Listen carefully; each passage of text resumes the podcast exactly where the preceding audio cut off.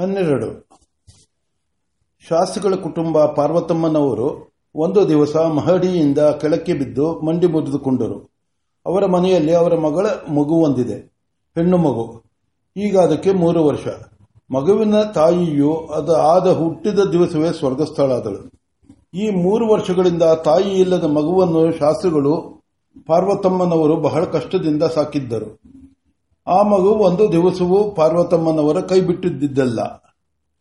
ಆ ದಿವಸ ಅವರು ಬಿದ್ದ ನೋವನ್ನು ಅನುಭವಿಸುತ್ತಿದ್ದುದರಿಂದ ಅವರಿಗೆ ಮಗುವನ್ನು ಎತ್ತುಕೊಳ್ಳಲು ಆಗುತ್ತಿರಲಿಲ್ಲ. ಕಮಲಮ್ಮ ಒಬ್ಬರ ಬಳಿಗೆ ಮಾತ್ರ ಮಗು ಹೋಗುತ್ತಿತ್ತು. ಕಮಲಮ್ಮ ವಿಧವೆ. ಹತ್ತನೆಯ ವರ್ಷ ವಿವಾಹವಾಗಿ ಆದ ಐದು ತಿಂಗಳಿಗೆ ಗಂಡ ತಿರಿ ಹೋದನಂತೆ ಗಂಡನ ಸತ್ತ ಒಂದು ವರ್ಷದೊಳಗೆ ತಂದೆಯೂ ಸ್ವರ್ಗಸ್ಥನಾದನಂತೆ. ಕಮಲಮ್ಮನ ತಾಯಿಯು ಕಮಲಮ್ಮನ ತಾಯಿಯು ಅವಳ ಬಾಲ್ಯದಲ್ಲಿಯೇ ಸ್ವರ್ಗಸ್ಥ ಆಗಿದ್ದರಿಂದ ಕಮಲಮ್ಮ ಹತ್ತನೆಯ ವರ್ಷದಿಂದ ನಮ್ಮ ಊರಿನ ನಾ ಅನಾಥೆಯಾದಳು ಅಕ್ಕಿ ಬೀಸುವುದು ಪಾತ್ರೆ ಉಜ್ಜುವುದು ಮೆಣಸಿನ ಪುಡಿ ಮಾಡುವುದು ಮುಂತಾದ ಕೂಲಿ ಕೆಲಸಗಳಿಂದ ತಿಂಗಳಿಗೆ ಎರಡು ಮೂರು ರೂಪಾಯಿ ಸಂಪಾದಿಸಿ ಅದರಿಂದ ಜೀವನ ಮಾಡುತ್ತಿದ್ದಳು ನನಗೆ ಬುದ್ಧಿ ಬಂದ ದಿನದಿಂದಲೂ ಕಮಲಮ್ಮ ಹೀಗೇ ಇದ್ದಾಳೆ ಕಮಲಮ್ಮನ ಮಡಿ ಹೇಳುತ್ತಿರದು ಪ್ರತಿದಿನವೂ ಅವಳು ಸೂರ್ಯೋದಯದ ಹೊತ್ತಿಗೆ ನದಿಗೆ ಹೋಗಿ ಸ್ನಾನ ಮಾಡುತ್ತಾಳೆ.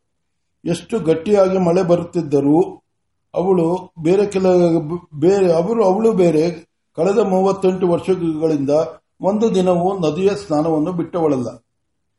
ದೇವಸ್ಥಾನಕ್ಕೆ ಹೋಗಿ ದೇವಾಲಯವನ್ನು ಸಾರಿಸಿ, ಗುಡಿಸಿ, ರಂಗವಲ್ಲಿ ಇಕ್ಕಿ, ತೀರ್ಥವನ್ನು ತೆಗೆದುಕೊಳ್ಳುವುದನ್ನು ಒಂದು ದಿವಸವೂ ಬಿಟ್ಟವಳಲ್ಲ. ಪ್ರಪಂಚದಲ್ಲಿ ಅವಳಿಗೆ ಬೇಸರಿಕೆಯಾಗಲಿ, ಉತ್ಸಾಹವಾಗಲಿ ಇರಲಿಲ್ಲ.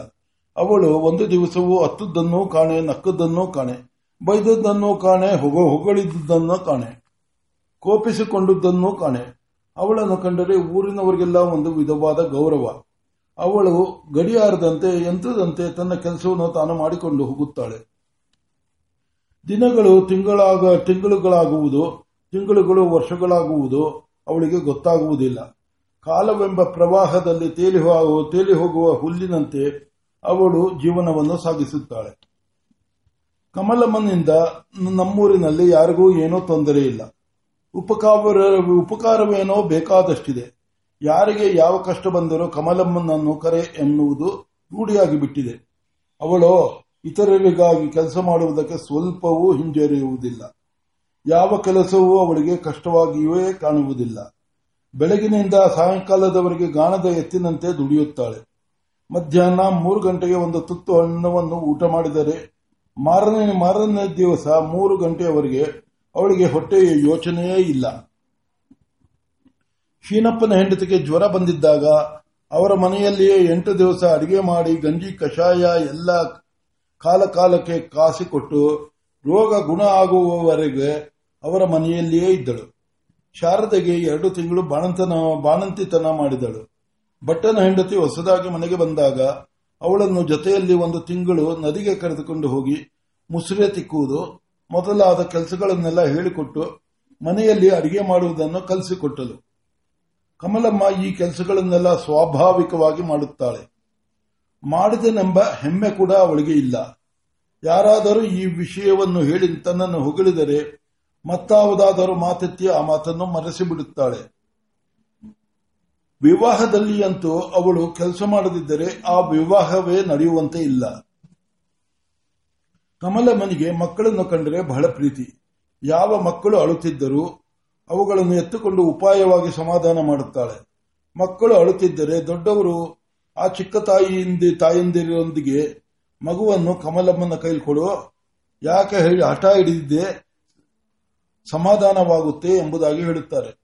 ಶಾಸ್ತ್ರಿಗಳ ಮಗಳು, ಮಗು, ಮಗಳ ಮಗು ಕಮಲಮ್ಮನ ಹತ್ತಿರ ಬಹಳ ಒಗ್ಗಿಕೊಂಡಿತು. ಆದರೆ ಆ ದಿವಸ ಯಾಕೋ ಬಹಳ ಆಳಲು ಪ್ರಾರಂಭಿಸಿ ರಚೆ ಮಾಡಿತು. ಕಮಲಮ್ಮ ಚಂದ ಬಟ್ಟೆಗಳನ್ನೆಲ್ಲ ಸೇರಿಸಿ ಅದಕ್ಕೆ ಒಂದು ಚೆಂಡನ್ನು ಹೊಲಿದುಕೊಟ್ಟಳು. ಕೊಟ್ಟಳು ಹಿಂದಿ ಬಟ್ಟೆಗಳನ್ನೆಲ್ಲ ಸೇರಿಸಿ ಅದಕ್ಕೆ ಒಂದು ಚೆಂಡನ್ನು ಹೊಲಿದುಕೊಟ್ಟಳು. ಮಾರನೇ ದಿನ ಬೆಳಗ್ಗೆ ಶಿನಪ್ಪನ ಹೆಂಡತಿಯು ಕಮಲಮ್ಮನ ಮನೆಗೆ ಹೋದಾಗ ಕಮಲಮ್ಮನ ಅವಳೊಂದಿಗೆ ಈ ಮಾತುಗಳನ್ನು ಹೇಳಿದಳು. ಸೀತೆ, ನನಗೆ ಬಾಲ್ಯದಿಂದಲೂ ಚೆನ್ನಾಗಿ ಸಂಸಾರ ಮಾಡಬೇಕೆಂಬ ಆಸೆ ಇತ್ತು. ಚೆನ್ನಾಗಿ ಸಂಸಾರ ಮಾಡಬಲ್ಲೆನೆಂಬ ನಂಬಿಕೆಯೂ ಇತ್ತು. ನನಗೆ ಒಂಬತ್ತು ವರ್ಷವಾಗಿರುವಾಗಲೇ ಜೊತೆಯ ಹುಡುಗಿಯರಲ್ಲ, ಇವಳಿಗೇನು ಒಂದು ಮನೆಯ ಕೆಲಸವನ್ನೆಲ್ಲ ಒಬ್ಬಳೇ ನಿರ್ವಹಿಸುತ್ತಾಳೆ ಎನ್ನುತ್ತಿದ್ದರು. ಮಕ್ಕಳನ್ನು ಕಂಡರೆ ನನಗೆ ಪ್ರಾಣ. ಬೀದಿಲಿ ನಾನು ಸ್ಕೂಲಿಗೆ ಹೋಗ್ತಾ ಇದ್ದಾಗ ಮಕ್ಕಳು ನನ್ನ ಕಡೆಗೆ ಧುಮುಕುತ್ತಿದ್ದವು. ಅನಂತರ ಮದುವೆಯಾಗಿ ಅವರು, ಅದಾದ ಮೇಲೆ ಮಕ್ಕಳು ನನ್ನ ಬಳಿಗೆ ಯಾಕೋ ಬರುವಂತೆಯೇ ಕಾಣುವುದಿಲ್ಲ. ಅವುಗಳನ್ನು ಸಮಾಧಾನಪಡಿಸುವುದಕ್ಕೆ ಈಗ ನನಗೇಕೋ ಬರುವುದಿಲ್ಲವೆಂದು ಕಾಣುತ್ತೆ. ನನಗಂತೂ ಮಕ್ಕಳನ್ನು ಕಂಡರೆ ಈಗ ಆಗ ಇದ್ದುದಕ್ಕಿಂತ ಪ್ರೀತಿ ಹೆಚ್ಚು.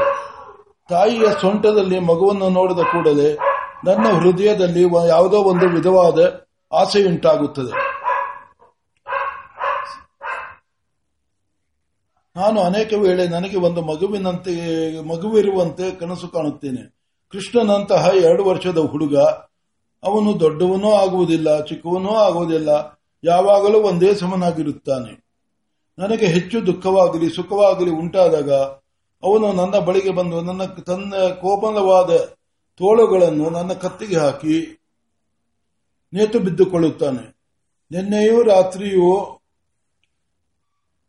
ನಿನ್ನೆ ರಾತ್ರಿಯೂ ನಾನು ಪಾರ್ವತಮ್ಮನ ಪಾರ್ವತಮ್ಮನವರ ಮಗ, ಮೊಮ್ಮಗಳಿಗೆ ಹೊಲಿದುಕೊಟ್ಟು ಚೆಂಡಿನ ವಿಷಯ ಯೋಚಿಸುತ್ತಿದ್ದೆ. ಅದಕ್ಕೆ ಅಂತ ಕಾಣುತ್ತೆ, ನನ್ನ ಕೃಷ್ಣನು ಬಂದು ನನ್ನ ತುಟಿಯ ಮೇಲೆ ತನ್ನ ತುಟಿಯನ್ನಿಟ್ಟು ಮುತ್ತು ಕೊಟ್ಟು ಹ್ಞೂ ಮಕ್ಕಳು ತಾಯಂದಿರಿಗೆ ಕೊಡುವಂತೆಯೇ ಕೊಟ್ಟ. ಹೋಗಲಿ ಬಿಡು ಸೀತಾ, ಇವೆಲ್ಲ ಬರಿಯ ಕನಸು. ನಿಶ್ಚಯವೆಂದು ತಿಳಿಯಬೇಡ. ನನಗೆ ಅರಳು ಮರಳು. ಏನೋ ಹೇಳುತ್ತೇನೆ ಅದರ ಜ್ಞಾನವೇ ಇಲ್ಲ.